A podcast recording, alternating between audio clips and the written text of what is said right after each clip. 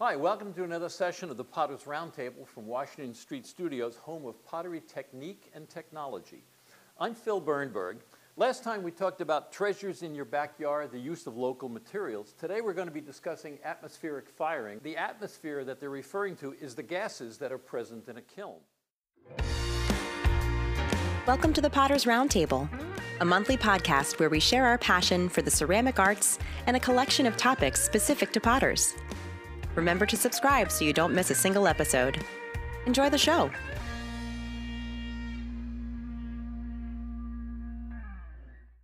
Just to catch up a little bit on where we are, in our overall program of understanding pottery, we've talked about the pottery making sequence, that was chapters 1 through 6. We talked about the use of raw materials, that was chapters 7 through 11. So we're starting the third section in our, in our, in our topics, which are kilns and firings, and we're starting off with chapter 12, atmospheric firing. So atmospheric firing, well, this is a word that's been used a lot lately. So we just, first of all, I just want to sort of explain what it means. When they're saying atmospheric firing, the atmosphere that they're referring to is the gases that are present in a kiln. So, and this is important, it, it can have a big effect on the pots because the gases, the atmosphere in the kiln, can react with the clay and glazes to produce different colors and different textures. And incidentally, they can also produce defects. In electric kilns, the atmosphere is basically normal air, that is mostly nitrogen and oxygen. And so this is described as an oxidizing atmosphere or oxidizing conditions. In fuel burning kilns, depending on how the kiln is operated, the atmosphere can vary all the way from oxidizing all the way to heavily reducing, depending on how the fuel is being burned. If there's a lot of air present in the fuel burning kiln and the fuel is being burned completely, then basically you can have oxidizing conditions. You essentially have excess air.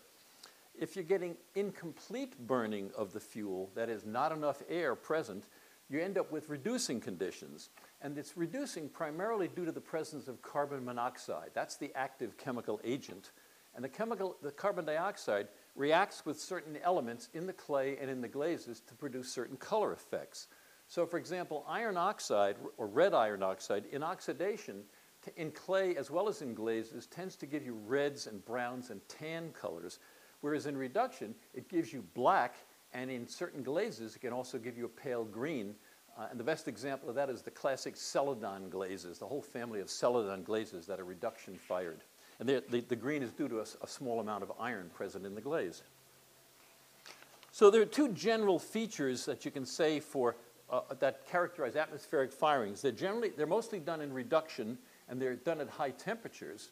And secondly, there, there are usually additional chemical elements of some kind that are added to the, to the atmosphere or to the gases in the kiln, and they, these produce new or special effects. There are really three types or three categories of atmospheric firings, wood, salt, and soda, and we're going to talk about those in, in, in order. The so this is sort of be sort of going to be sort of an overview of those three techniques. In actually, let's talk about them in terms of the historical order. So the first one is wood firing. Basically, wood firing really means burning any kind of brush or wood to produce the heat. And if you think about it, historically, there really was no alternative until the 1700s or the 1800s when finally the use of coal and oil and gas were, were introduced. But up to that time, everything that was fired in ceramics was fired burning something in the way of brush or wood or grass or something. And if it was high temperature, it was wood to get, in order to get the high temperature. So some of the features of wood firing, well, first of all, as I alluded to a little bit already, the atmosphere can vary a lot from oxidizing to reducing during the firing. And this is fairly common for the atmosphere to cycle, actually, depending on how the, the wood is loaded and the kiln is operated. It'll go from less reducing to more reducing to less reducing to more reducing over the whole term of the firing. The, there are chemicals in the gases that come from the burning wood that actually react with the clay and the glazes and produce one of the effects that's produced is called flashing. And this is where the chemicals that come from, the, from in the flame create colored patches on the clay. And this is a good example of flashing. This is the bottom of a tray glazed tray that was fired in, in, a, in a wood firing. And you, can, and you can almost see the direction of the flame being this way. These, these marks on here are from the wads, the, the clay supports that were used to keep the tray off the shelf. And so the flame came from this direction I, and it produced a little bit of glaze here, but all this orange color, this rust brown, that's the flashing produced by the contact between the flame and the clay. The color of the clay is basically a light gray. So this is all just a very thin surface coloring, and that coloration is referred to as flashing. So the, the, the so the chemicals in, that are coming from the burning wood and in, in the exhaust produce these colors on the, they react with the clay and produce these colors. The other thing that can happen is that the ash that's from the, from the firebox, which is attached or part of the kiln, can get very easily carried. It's light, very light, low density, and it gets suspended in the gases and gets swept through the kiln and carried with the burning gases and gets deposited on the pots. And the, gas, the, the ash can land on the pots, and at low temperature, it'll just sort of create a crusty deposit. But if the temperature gets high enough, the, the ash can actually melt and create a glaze on the pot. The, what happens is the ash, which contains a lot of fluxes, reacts with the clay and actually produces a glaze on the surface of the pot. This is a good example of a wood-fired pot because it contains a lot of the different uh, things that can happen. On this side of the pot, this is just a little a gray stoneware, so the, the, the, the color of the clay by itself would just be gray. But down here, below this line, this is more just of the flashing produced. There's no glaze here. This is just the flashing. Above that, there was a Shino glaze, and so there is some also coloration introduced into the Shino glaze. And then on this side of the pot, the pot actually received a lot of ash, so this is where the whole surface of the pot got splattered with ash, and the pot was fired at a high enough temperature to actually melt the ash, and, and, and where there was no glaze, it produced a glaze, and where there was a glaze, it melted and sunk into the glaze. So this is a nice example because it sort of incorporates all the different effects that you can get with wood firing on one pot. Um, finally, there are, there are different, one of the other variables, in, as I'm, you're getting, maybe getting an indication that there's a lot of variation, or there can be in wood firing, and that's true. And one of the other variations in wood firing is it's fairly common for different kinds of woods to be used, different kinds of wood to be used, either by different people or at different times. And this is another variable because the different kinds of wood burn at different rates.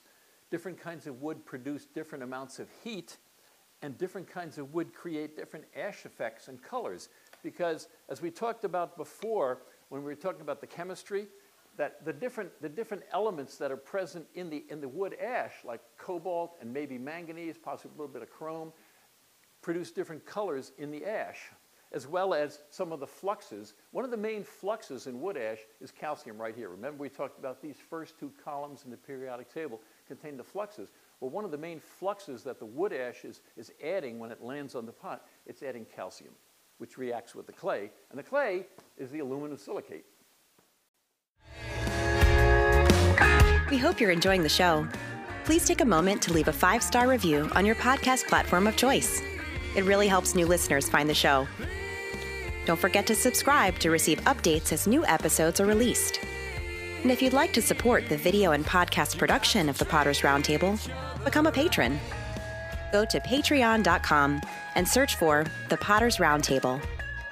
Your support will help us achieve our goal of creating a digital library spanning the ceramic arts for use by educators and artists alike. Thank you for your support. Now let's get back to the show.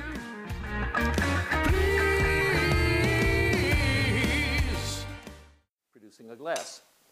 Okay, let's talk a little bit next about salt firing.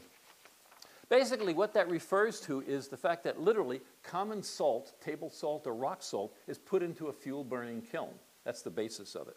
This was first developed in Germany in the 1500s, and the, the work that, and this, it was made for functional work, and the work that was produced at the time had this very characteristic gray stoneware color, and oftentimes it had a blue cobalt decoration but it also had a very characteristic sort of bumpy texture, which we'll talk about shortly. The, the origin of the salt fire, I don't know that anyone really knows for sure where this practice originated from, but one of the theories is that, is that the Germans were burning old pickle barrels. And it kind of makes sense. If a barrel got to the point where it's no longer serviceable for making pickle, instead of wasting it, they could burn the staves. And of course, the staves would have become impregnated with a lot of salt. So it might have been an accidental occurrence, you know, where they accidentally put it in, and, they, and, and then, you, and then from that they, they saw the effects, and then it became intentional.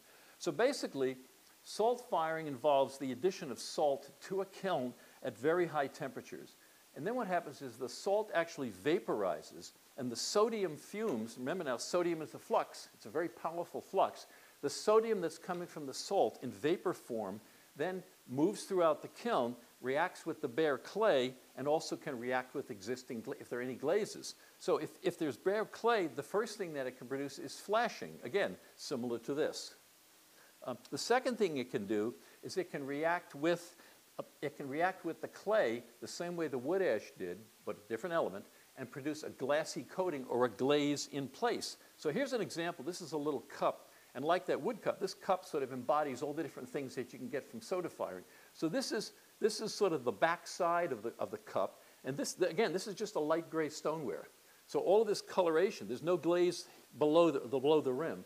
All this coloration is basically the flashing again produced by contact with the soda vapor and also the wood. But then if, uh, if you continue and you get a lot of sodium deposited and it continues to react with the clay, it actually can produce a fairly thick layer of glaze on the pot. It's black because this happened fairly early in the firing, so we also got carbon trapping. So while the sodium was reacting with the clay and producing a glaze at the same time, especially in a wood firing, a lot of soot is commonly produced, the carbon was actually trapped in the glaze. So I have a thick layer of black glaze. This, is not, this was not added. This was a glaze that was formed by the contact of the sodium vapor with the clay. And if there are any existing glazes on a pot in a soda firing, the sodium can have several effects. It can, because it's again, it's a flux, it can flux the glazes that are already there and make them runnier. It's like adding additional flux to the glaze recipe. It can also have a bleaching effect on certain glazes. Glazes that are high in iron that in just plain reduction might come out like some of the Tenmokus might come out dark brown, tend to come out more of a honey color. It tends to sort of bleach some of the colors. And finally, it can, they, the, the addition of sodium actually increases the crazing of the glazes. So a lot of glazes that come out of, of a soda firing, you'll find late after they come out of the firing, they can be crazed because essentially you've added additional sodium to the glaze recipe. And sodium is one of the prime elements that, when present in large amounts in a glaze, can result in crazing. If you'd like to see a video version of this presentation, just head out to YouTube and search for Washington Street Studios. One of the byproducts of salt firing is the fact that the chlorine from the salt, because the salt, remember, is sodium chloride, so the chlorine part of the salt goes right up the stack and exits this, and it produces really a poisonous, you know, obnoxious uh, exit gas, which is highly corrosive also. So that, is, that has been a problem always, the issue of, of possible air pollution coming from salt firing. But today, people still practice salt firing, and it's used with both wood and gas firing. Okay, and the last one want, we'll talk about here is soda firing. This is a fairly recent development because basically people knowing about the, the pollution problem associated with, so, with salt firing, they were looking for an alternative. And really what you, all you really want is the sodium present in the kiln. So they were looking for a substitute for salt, and they found it in two materials. One of them is sodium carbonate, which is soda ash, and the other material is sodium bicarbonate, which is baking soda. And so these materials, either, either one of them or both of them, fairly, a lot of, fairly common to use both of them. Either in solid form, they can either be as a powder or actually form little cakes and they're, and they're placed in the kiln, or both of these are very soluble in water, so they can also be made up into a solution, and the solution can be sprayed into the kiln.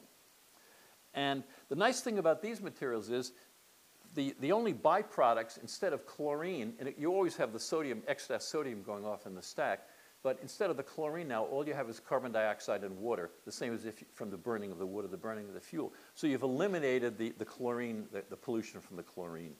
You get basically the same effects from the sodium vapor um, that you do that from the soda firing that you do from the salt firing. There's a fluxing action on clay, if glazes and clays that are there.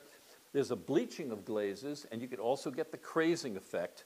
Um, but there's a slightly different surface texture, which is not as bumpy. This is an example of a salt-fired piece.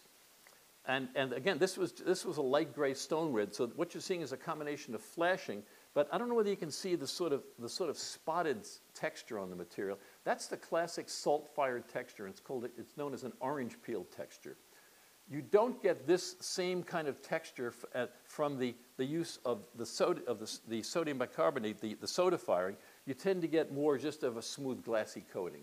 A little less of the, the bumpy texture. But basically, other than that, the effects are basically the same.